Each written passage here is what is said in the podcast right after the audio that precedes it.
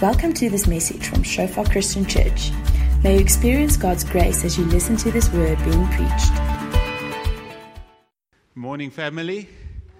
Morning. Sure, it's good to see all of you. Also, from kids from Tabang, thank you for blessing us. I'm glad you can can join us today. So, I got quite a, a weighty subject to to address today. Part of our questioning Christianity series. And the question is Is Christianity irrelevant or outdated? And um, when, you, when you hear that, one of the first things that come to mind is a very famous quote from C.S. Lewis that says Christianity, if false, is of no importance, and if true, of infinite importance. The only thing that it cannot be is moderately important. What we must not do is to regard it as a mere instrument for achieving worldly prosperity or happiness, not, I fear, a very uncommon attitude among Christians. So, why? So, if it is false, it means Christianity has no authority over our lives, right? There's nothing for us to obey. It might contain some general wisdom, some nice ideas, you know, but probably the paperback novel on your bedside table also has a few good things to say. So, if it's false, really, Christianity has nothing to say. But on the other hand, if it is true, then it is the ultimate authority. Then it is infinitely important because it is describing life and reality as it really is. And we have to obey it. We have to make our lives match up against the truth of it. But if we treat it as a mere instrument to, to make ourselves happy or more wealthy, then we're actually treating it as unimportant, right? Because then we're saying, well, if I find something else that has a higher utility in making me happy, then uh, I should ditch Christianity and go with that thing. You know, so that's to make it unimportant. So I think this is uh, a really important question for us, for us to answer. And um, yeah, what does the Bible say about it? Psalm 111 says, All his precepts are trustworthy, they are established forever and ever. So, according to the Bible itself, it never goes out of date, right? So, to try and get a handle on this very large topic um, and try to, to keep it sort of in one direction and not go off in a hundred tangents, which I think we can do, I'm going to try and do it in this way. So, first, by looking at some of the arguments why Christianity might be irrelevant or outdated, then to look at the societal impact of Christianity, and lastly, to look at the individual or the personal impact of Christianity. All right, so we've got a lot of ground to cover, a lot of scriptures, a lot of quotes. So hang on to your seats and switch on your brains, okay? and let's go for it.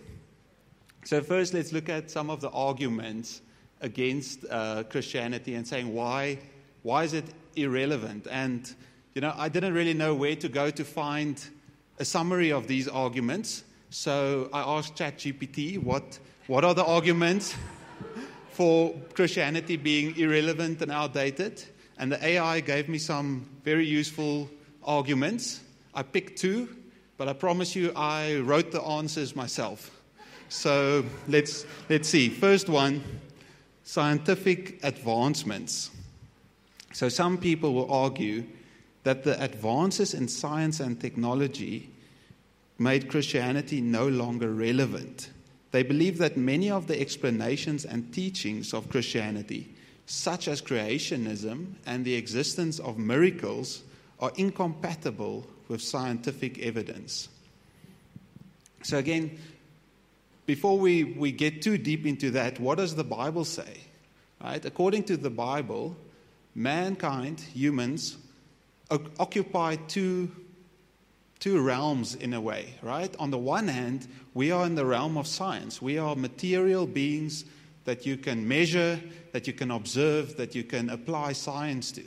And on the other hand, we are also spiritual beings that God breathed in us. Like Genesis chapter 2, verse 7 says, Then the Lord God formed man of, du- of dust from the ground. So there's the, the natural the realm of science, and breathed into his nostrils the breath of life, and man became a living creature. So when God breathed into us, we also became spiritual beings. So there's the two sides, both the, the natural world and also the supernatural world. Now, so some atheist authors you know, have asserted that science in general and evolutionary science in particular has made uh, belief in God unnecessary. And in the God delusion, Richard Dawkins goes as far as saying that you cannot be a serious scientific thinker and still hold to religious beliefs. So, the, one of the arguments goes more or less like this Science has disproved traditional religion because most major faiths hold that there's a, hold a belief in miracles and the supernatural. Therefore, they cannot be true. Right? So, where, where did this all come from? The skepticism and um, questioning of the Bible started in the age of the Enlightenment, right? When people started believing that miracles cannot be reconciled with a modern and a rational view of the world. But the Bible contains descriptions of miracles, and therefore the Bible cannot be reliable. Right? So they're basically saying if you believe in science, you cannot also believe in miracles. Right?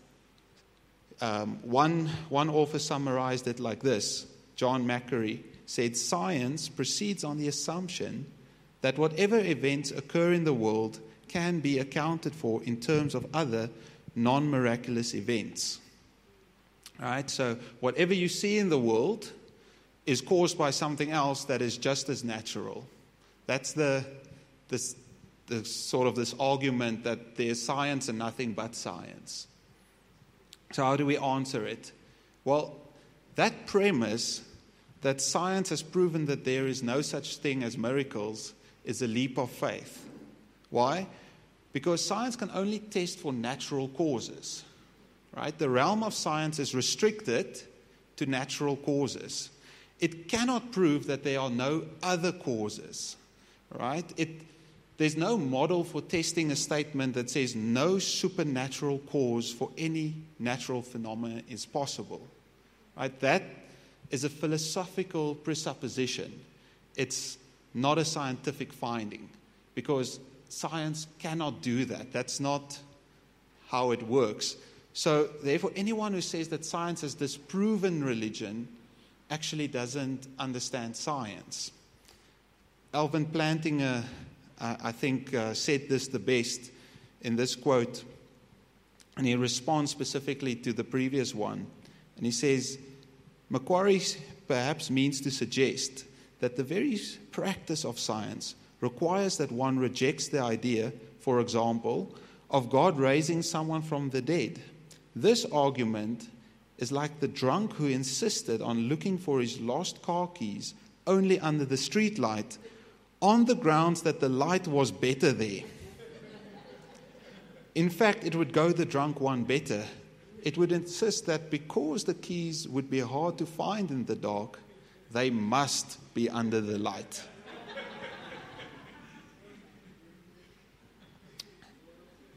yeah. Let's look at another, another argument. It basically says someone with a serious and scientific mind cannot believe in God. And especially for people who believe in evolution, they, this is, appears like almost an irreconcilable difference. Like, how can you believe in the Bible but also believe in evolution. Right? But the fact is that many world class scientists don't see a conflict between their sci- scientific beliefs and their religious beliefs. There are many, many of them who actually hold, are able to hold both. And it's not necessarily that there's a conflict between science and religion because that would be based on this grounds that science has actually disproven religion, which we just covered and said that that's, that's not possible. So a Christian can believe in evolution as a process. right, without necessarily believing in something called philosophic naturalism. Right? Now, philosophic naturalism, and again, you're going to have to switch on your brains. I've got a few big words like this to cover. But philosophic naturalism is the belief that everything has a natural cause, including all uh, organic life, that even that is caused by nothing other than random forces working over time and that it was guided by no one. Right? So that makes evolution an all encompassing theory, right? That says it explains absolutely everything about life. But that cannot be proven. It's a philosophic, um, it's, a, it's a philosophical belief rather than a scientific one. Right, and then I just need to quickly make a, a side note here that theistic evolution, that is the, the belief that God somehow used evolution to guide the processes in creation to arrive at what we see today, is not the only belief held by Christians, and it's not necessarily the best one, but it is one that is reconcilable with Christian beliefs and with the Bible to say that God used evolution as a process. Um, yeah, so when it comes to, to these things, many Christians and many scientists actually take a more centristic belief where they see some kind of integration between their beliefs as, as uh, Christians and also their beliefs as scientists. And on the flip side, there are also many atheists who won't agree that science necessarily excludes all religion. One of them would be Stephen Gould, who was a Harvard professor, who said either half my colleagues are enormously stupid, or else the science of Darwinism is fully compatible with the conventional religious beliefs and equally compatible with atheists. So there isn't necessarily a conflict. And just because you believe in, um, you hold certain scientific persuasions, doesn't exclude you from being a believer in God. Right, that's, that's the first argument. And most of these answers that I just um, shared with you, I took from a book by Timothy Keller called The Reason for God. And if anyone has questions about these things, has some skepticism that you're trying to, to allay, I really recommend um, this book. It's, it's an excellent, excellent resource. Right, but moving right along, still have plenty of ground to cover. Second um, argument about how Christianity might be outdated can be summarized as others argue that Christianity is outdated because it fails to keep up with modern cultural and social changes. They believe that Christianity's teachings and values are out of step with contemporary social norms, particularly regarding issues such as gender, sexuality, and race. So, people who hold this view are asserting that our contemporary social norms are right simply by being contemporary. Right? So, Christianity, with, with its values, because it's old, in fact, it's ancient, and it appears very distant from our own cultural moment, right? And it was written to, to a group of people who are very distant from where we are. You know, when you see that, you might ask, how can, a, can such an ancient religion um, and such an ancient book have anything to say to us here today? Right? Is, how, how is it possible to translate something that's more than 2,000 years old into our world today?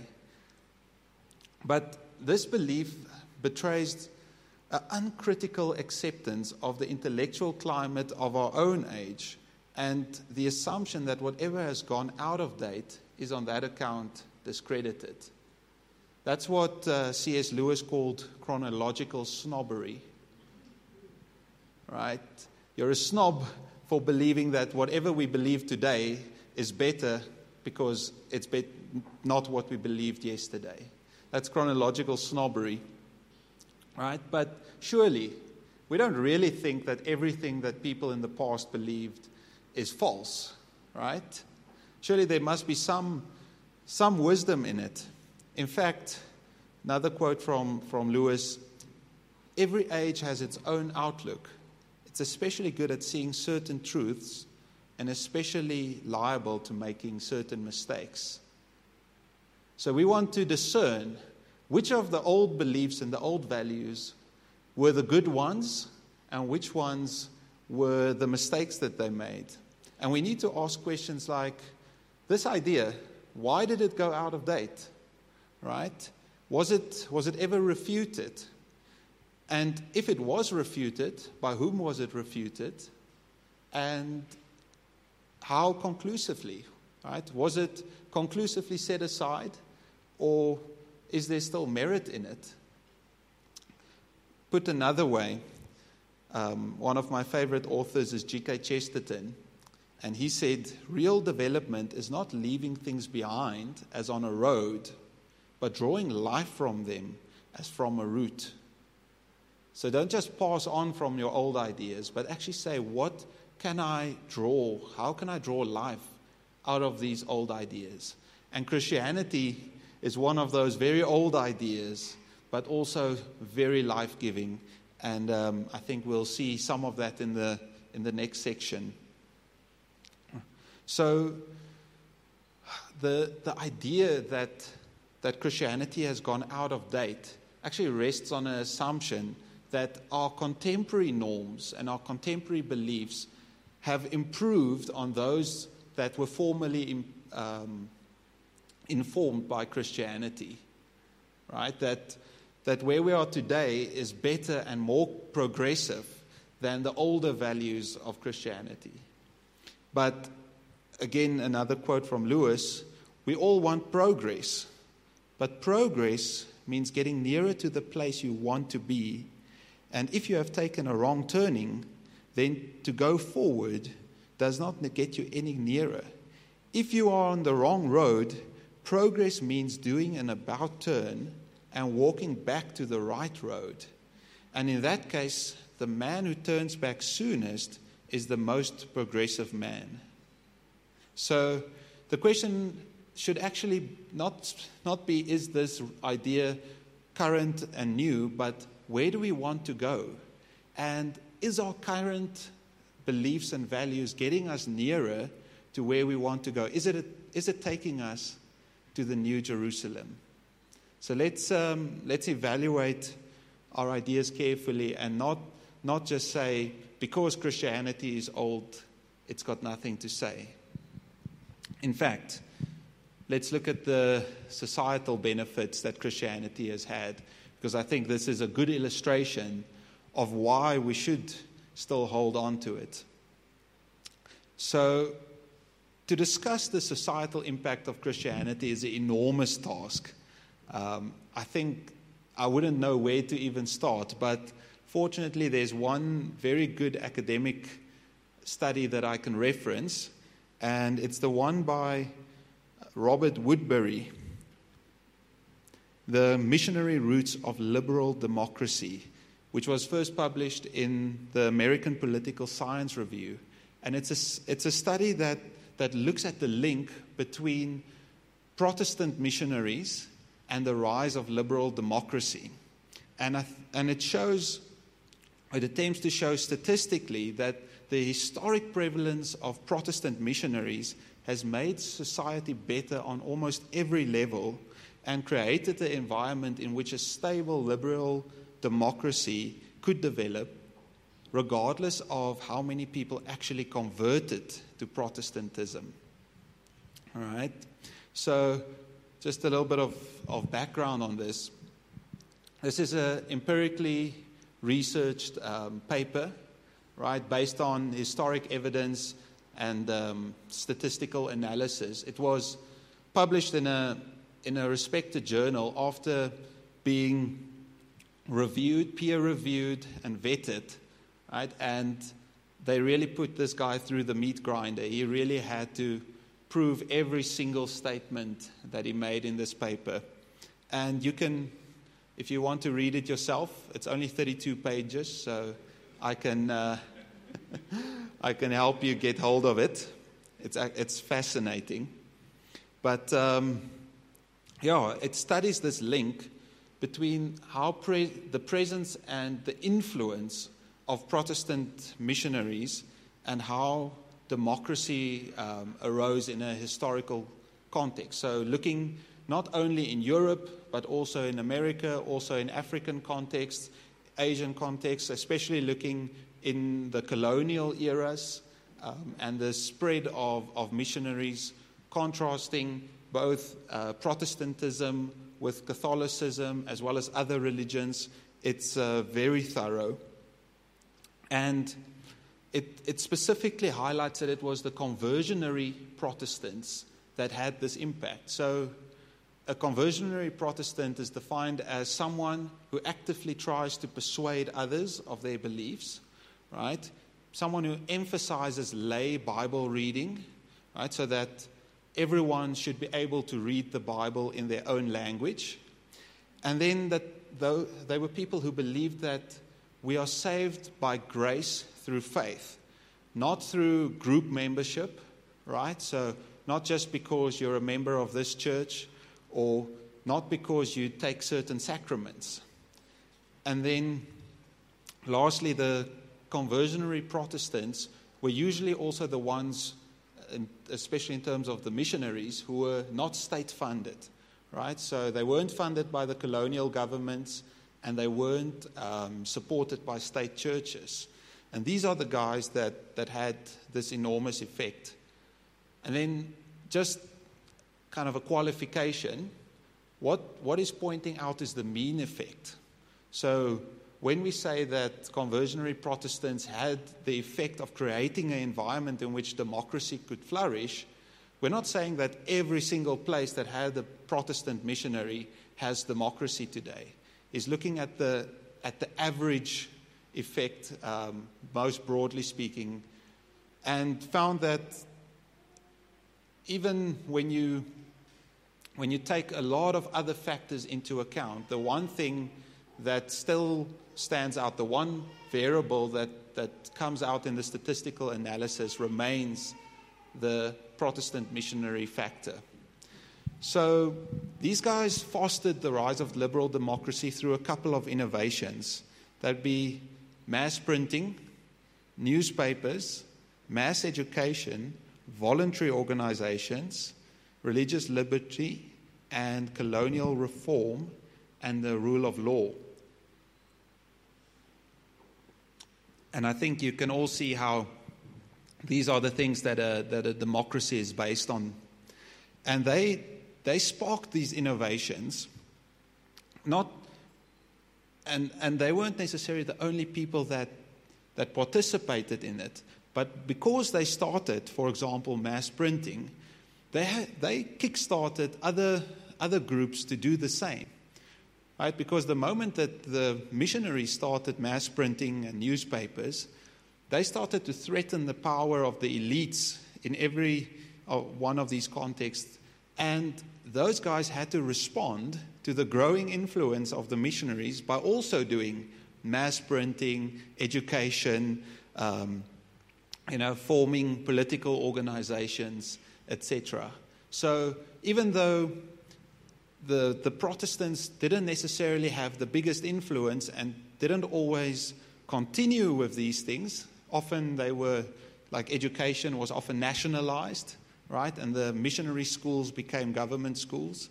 But they're the ones that, that got the ball rolling.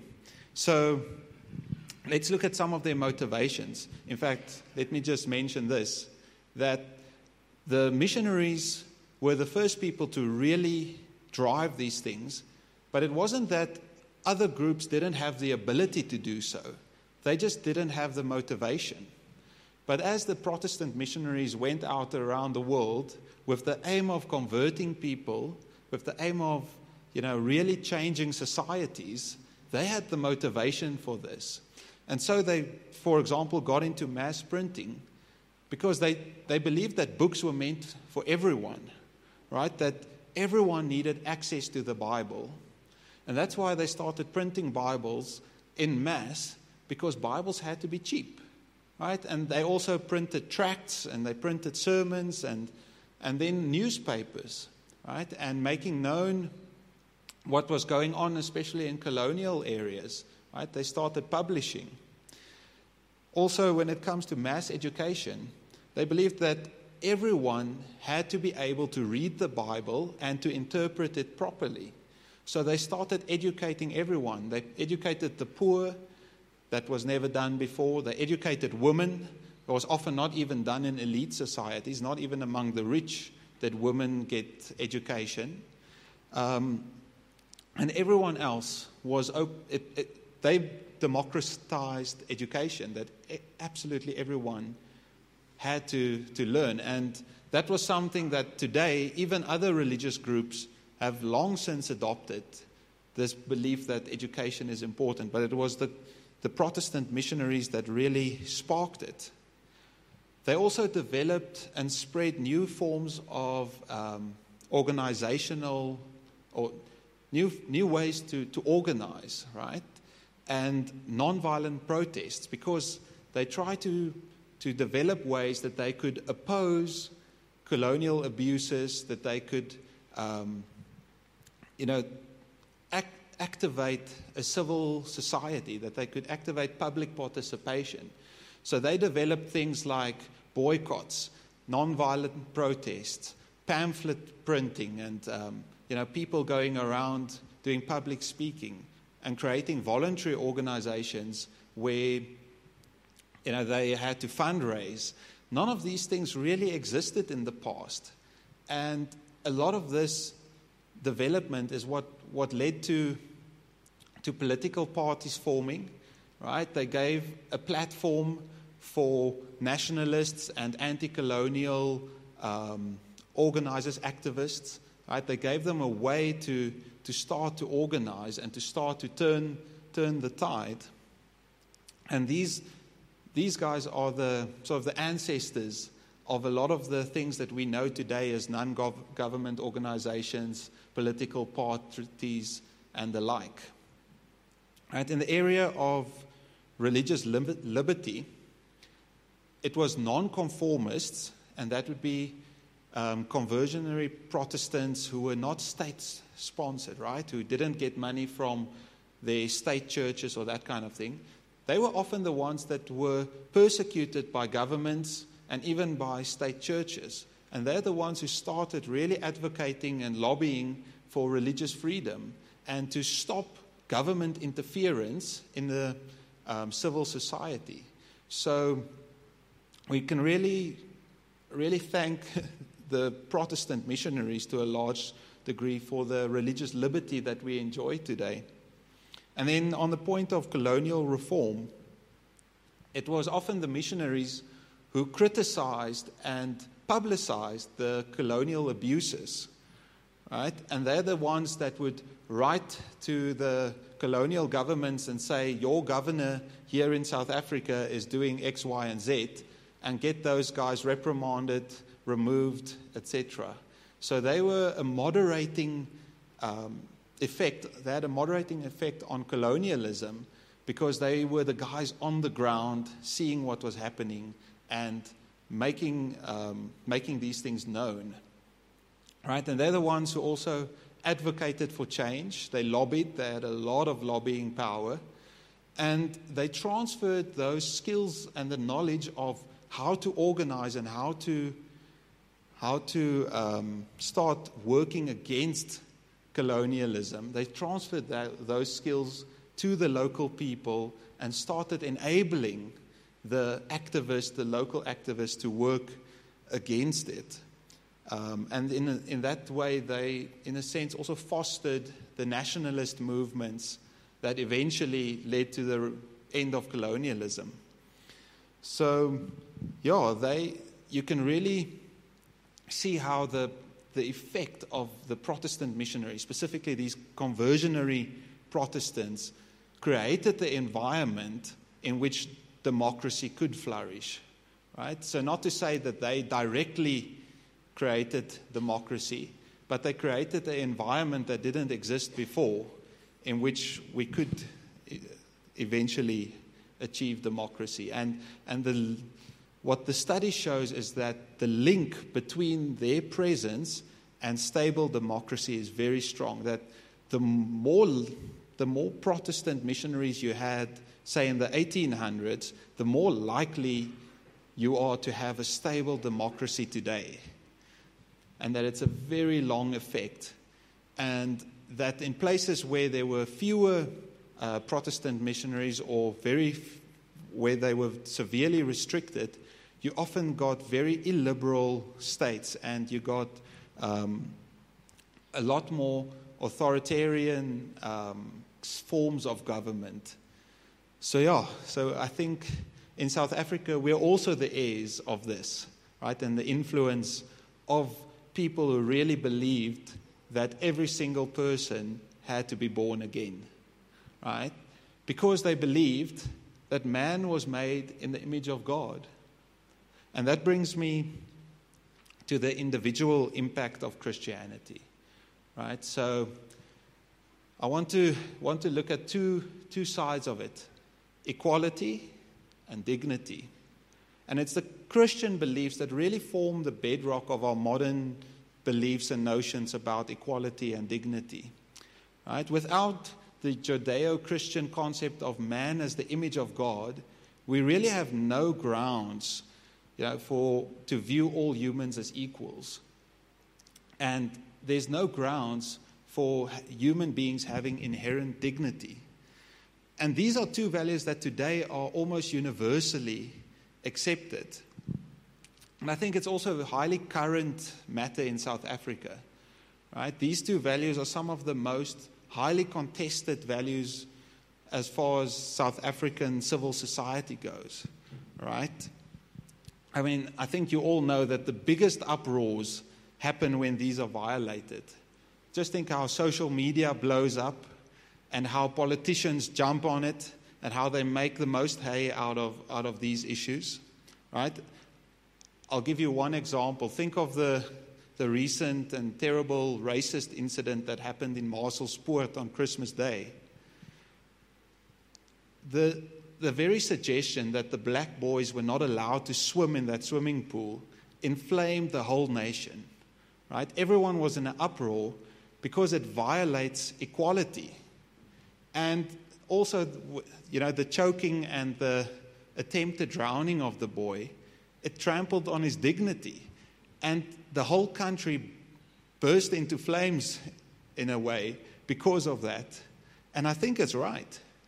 I think it's right that we respond like that.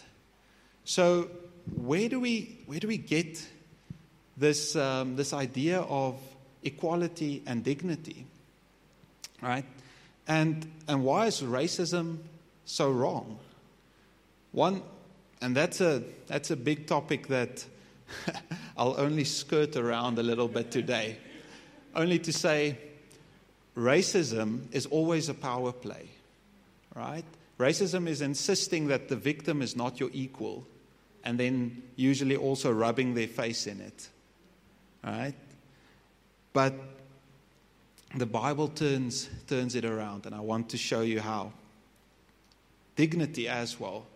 Dignity is also the cry of the poor in our country, right? I think it's understood that the millions of unemployed youths in our country are, are being denied the dignity of gainful employment, as are all of those in our, in our society who are unable to sustain themselves through gainful work, you know, honest work.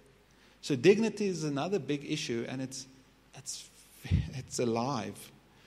Um, just to quote a resident of an informal settlement who recently spoke to the Daily Maverick, Dolian Tonga said, An RDP house would give me dignity because it comes with a flush toilet. So, equality dignity, and the sanctity of human life all derive from what theologians call the imago Dei, or man as the image of God. Right? Michael Heiser described it like this He said, Humanity is in some way like God, the copy is in, like the original creator in some way.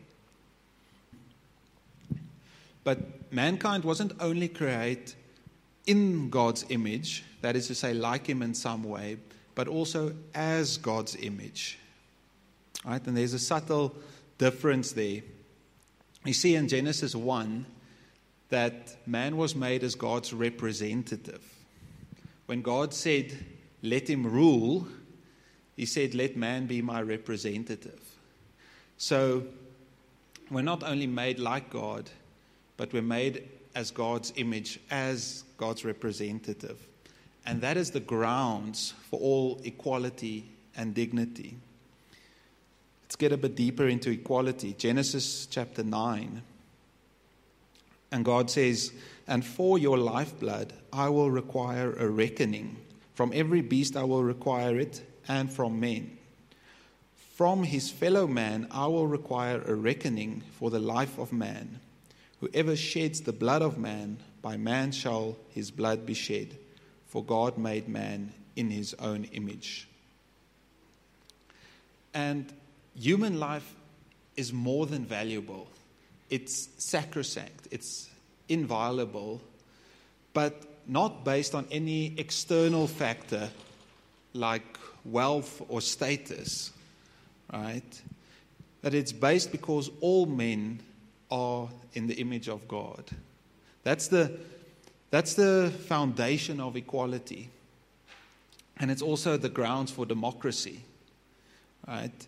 Man, as the image of God, says that there's no difference between the president and the pauper.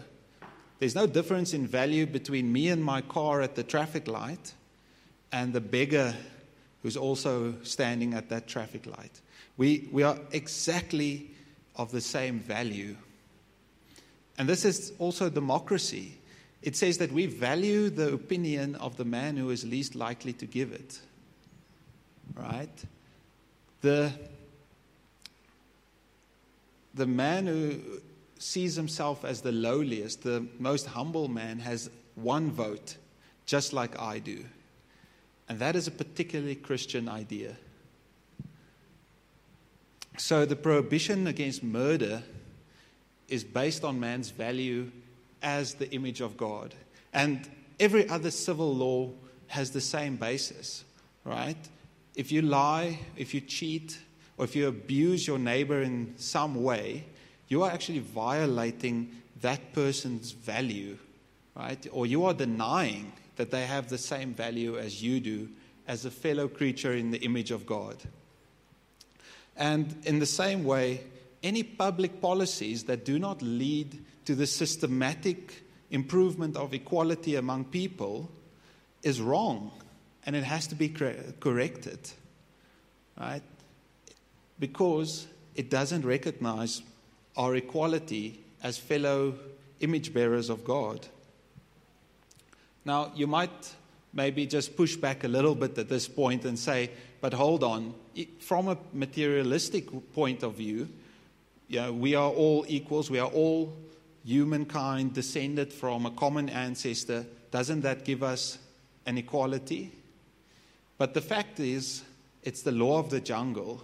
It's always been the strong and the powerful that abuse the poor and that um, you know, are willing to expend the lives and the livelihoods of the, of the poor in their own interest, right? It's always been the, the strong oppressing the weak.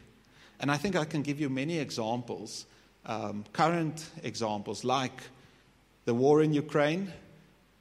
Putin uh, is expending the lives of so many, um, many soldiers and civilians serving his own ambition. Or in South Africa, the politically connected who are um, enriching themselves at the expense of the poor. Right? and this is how the world outside of Christianity has always been.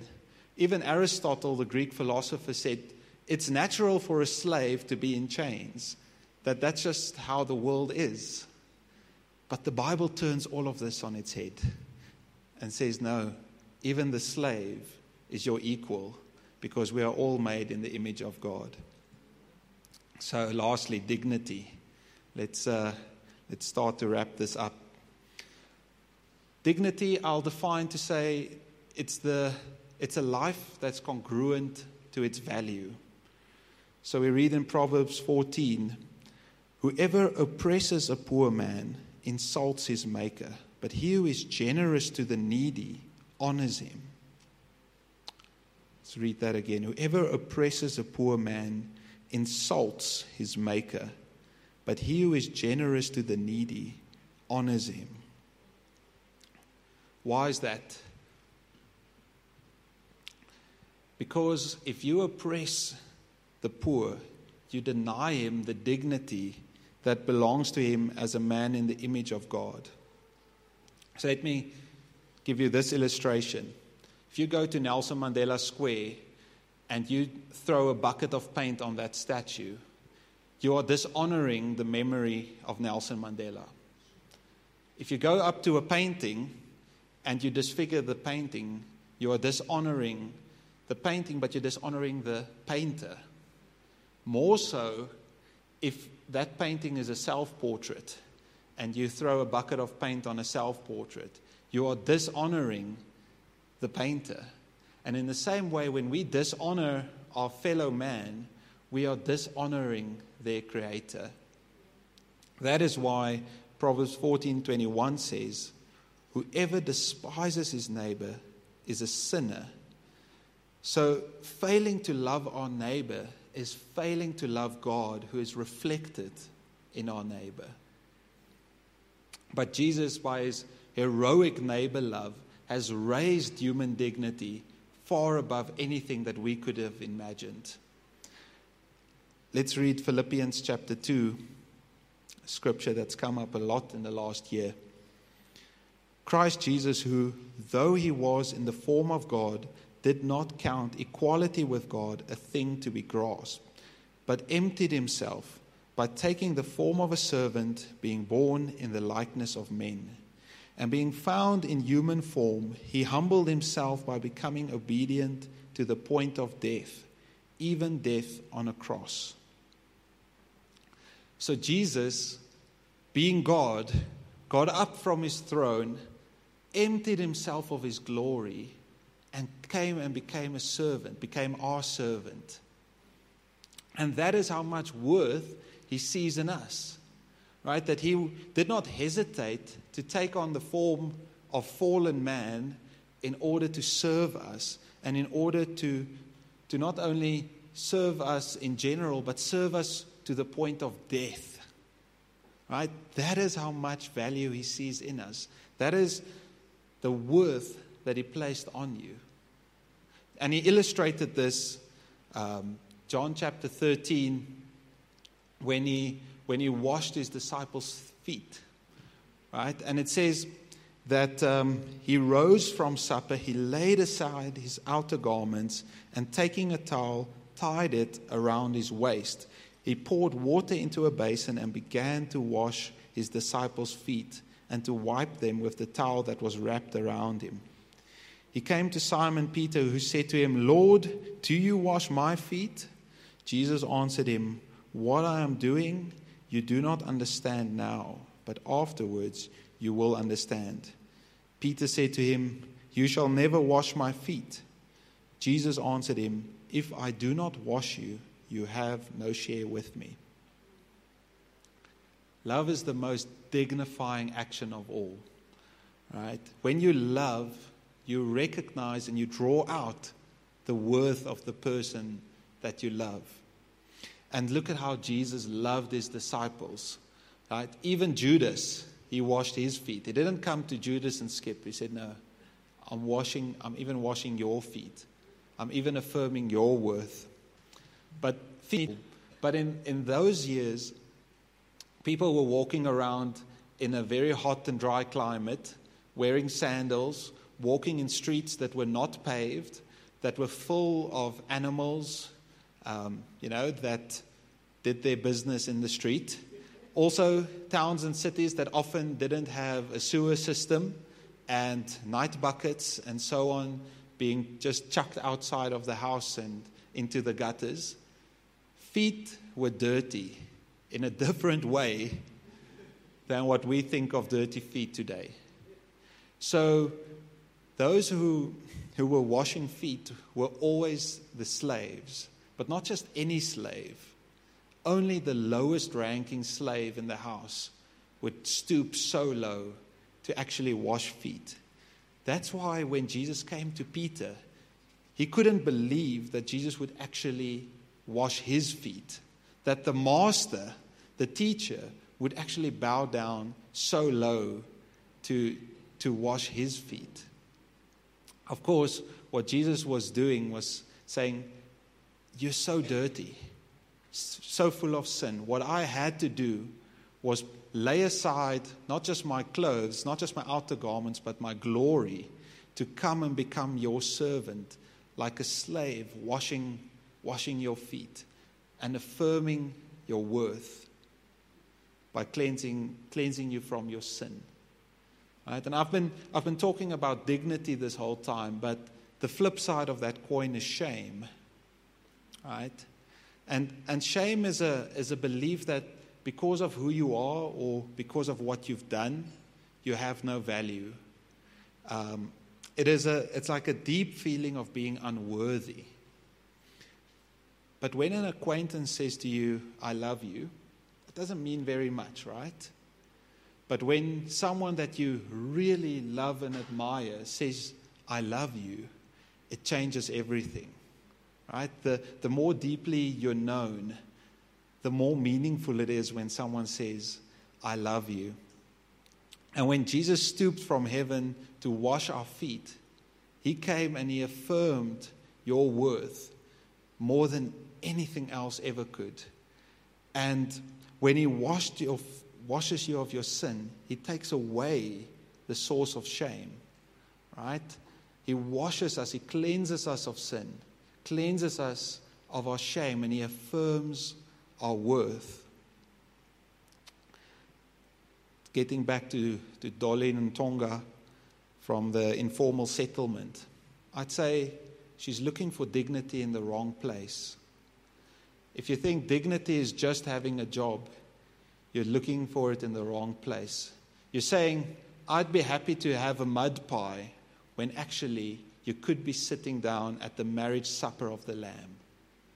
If you let Jesus wash you, right? No one has honored us the way that Jesus has. No one has, has put worth on you in the way that Jesus has. So let him wash you. Let him determine your worth. Lord Jesus, wow. Lord, we are in awe of what you've done for us, Lord. We are in awe of how you sacrificed for us, Lord, and how you stooped all the way from heaven, all the way to the death on the cross to affirm our worth, to give us dignity. Lord, we thank you that that you've given us this grounds for knowing you, for knowing one another, for treating one another as equals. Lord, and we ask that you enable us to live in the dignity that you've instilled in us, Lord, and to treat our fellow persons, our fellow human beings, with the value that they have as fellow image bearers of God. We praise you. We love you. Amen. Thanks, thanks, Neil. Um, yeah, just just to summarize what Neil was saying, the reality is, and this is not speculation, this is not opinion, this is statistically and empirically proved reality, is that Christianity has made everything better. It's made society better, and it's made individuals better. We would not have books to read if it were not for Christianity, because it was Christians that said we want books to be printed, Bibles specifically to be printed so that everyone can read. We would not have education. I mean, most of us, probably all of us, can read. You would not be able to read if it were not for Christianity because it was Christian missionaries that said we want everyone to read. Everyone else was saying, no, we want to keep poor people poor and only the rich must be able to read because someone has to do the hard labor. Everyone was saying that before Christianity. Christians who wanted everyone to be able to read the Bible were the only ones who were saying everyone should be educated. We wouldn't be in this, this school hall. There wouldn't even be a school where people, where, uh, you know, public school where everyone could come and study and learn to read and write and do mathematics and so on if it were not for Christianity. And I know some of you probably have thought, um, because it's been said so often, that you know Christianity is part of the problem in the world. And one of the reasons why um, that article that Neil was referring to by um, Robert Woodberry, um, why it took so long for them to publish it, is because he scientifically and, and, and statistically proved that what everyone was saying about Christianity, that it made everything worse, was just plain wrong. It was just plain wrong. Yes, there, are, there, there have been Christians who have made things worse. But overwhelmingly, Christianity, where it's been embraced in its most biblical form, has made every society that has embraced it significantly better. And, and why I'm saying that to you, and, and I want you as Christians to really hear this, you can go out into this world and know that when Jesus said, You are the light of the world, he was telling the truth. You can go out into this world and know that when Jesus said, You are the salt of the earth, that he was telling the truth. You can be confident that you have the only solution that is true, but the only solution that has a proven track record of really working, of really changing not only individual lives, but societies, countries for the better. That is the confidence we can have. So, Father, I just want to bless, Lord, every Christian, every person who's here this morning. I want to bless them, Lord, with a renewed confidence in your word, in your truth, in your gospel, and in the faith, Lord, that they've put in you. And I, I pray, Lord, that. Um, that we'll go out and be confident witnesses of what you've done, and that we'll share this gospel, this Christianity that we have embraced, because we are confident that it is what's best for the people that we're sharing it with. That will grant them the dignity of deciding for themselves whether they want to embrace it or reject it. Because that is what you how you want us to present it. You don't want it to be forced on anyone.